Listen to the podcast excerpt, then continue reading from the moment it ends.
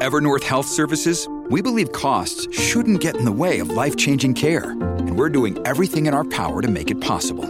Behavioral health solutions that also keep your projections at their best? It's possible. Pharmacy benefits that benefit your bottom line? It's possible. Complex specialty care that cares about your ROI? It's possible. Because we're already doing it. All while saving businesses billions.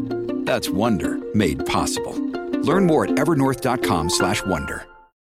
When you need mealtime inspiration, it's worth shopping Kroger, where you'll find over 30,000 mouthwatering choices that excite your inner foodie. And no matter what tasty choice you make, you'll enjoy our everyday low prices, plus extra ways to save, like digital coupons worth over $600 each week. You can also save up to $1 off per gallon at the pump with fuel points. More savings and more inspiring flavors make shopping Kroger worth it every time. Kroger, fresh for everyone. Fuel restrictions apply.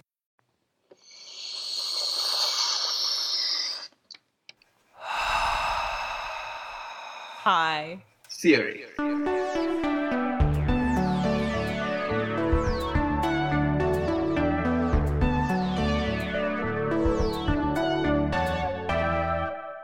This is a B side. It's an excerpt from my conversation with Elaine Freedgood on Karl Marx's concept of commodity fetishism that didn't quite make it into the original episode, but we loved it so much we wanted you to have it anyways. We hope you enjoy. The other passage that I really love, well, I love a lot of passages, but he says, mm-hmm. value, therefore, does not stalk about with a label describing what it is. It's interesting now it does. It didn't in the 19th century. Uh, does not stalk about with a label describing what it is. It is value rather that converts every product into a social hieroglyphic, which I love. It means that basically we can't read things. We, can, we don't know them. We can't understand them. Yeah. So value converts every product into a social hieroglyphic. And then he writes, later on, it's a very weird thing. Later on, it's like we're out shopping, then we go home.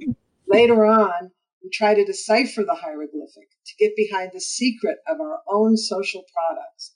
For to stamp an object of utility as a value is just as much a social product as language. It's like this tragic cycle where we are, you know, we go to the supermarket and I guess we get home and why did the flour cost this much? Why did the bananas cost this much?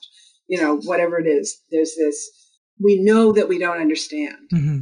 right? And, and I mean, this, this is kind of, there's a through line from this sentence you could draw toward Althusser, Zizek, and the idea that ideology is not just mistaken notions, but rather a whole set of sort of profound misunderstandings, right? And we and there's nothing we and there's not much we can do about it, right? Yeah. Except for to try to analyze it. Yeah.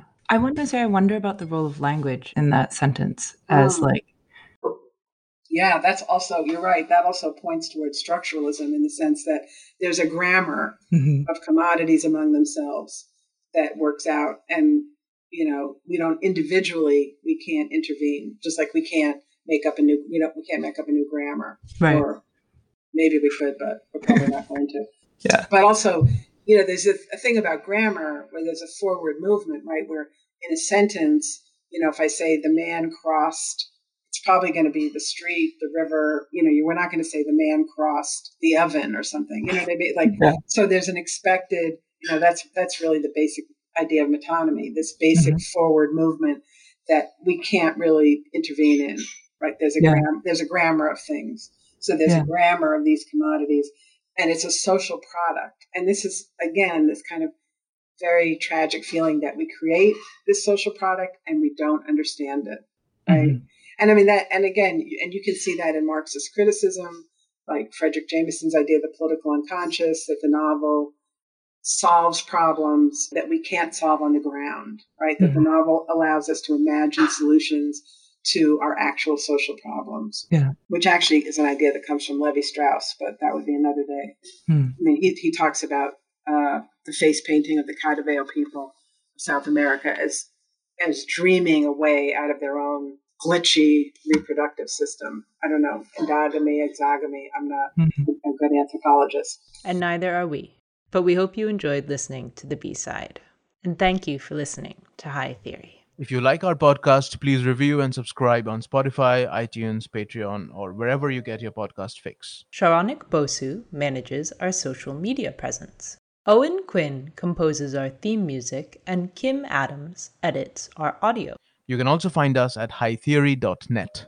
We hope you have a highly theoretical day.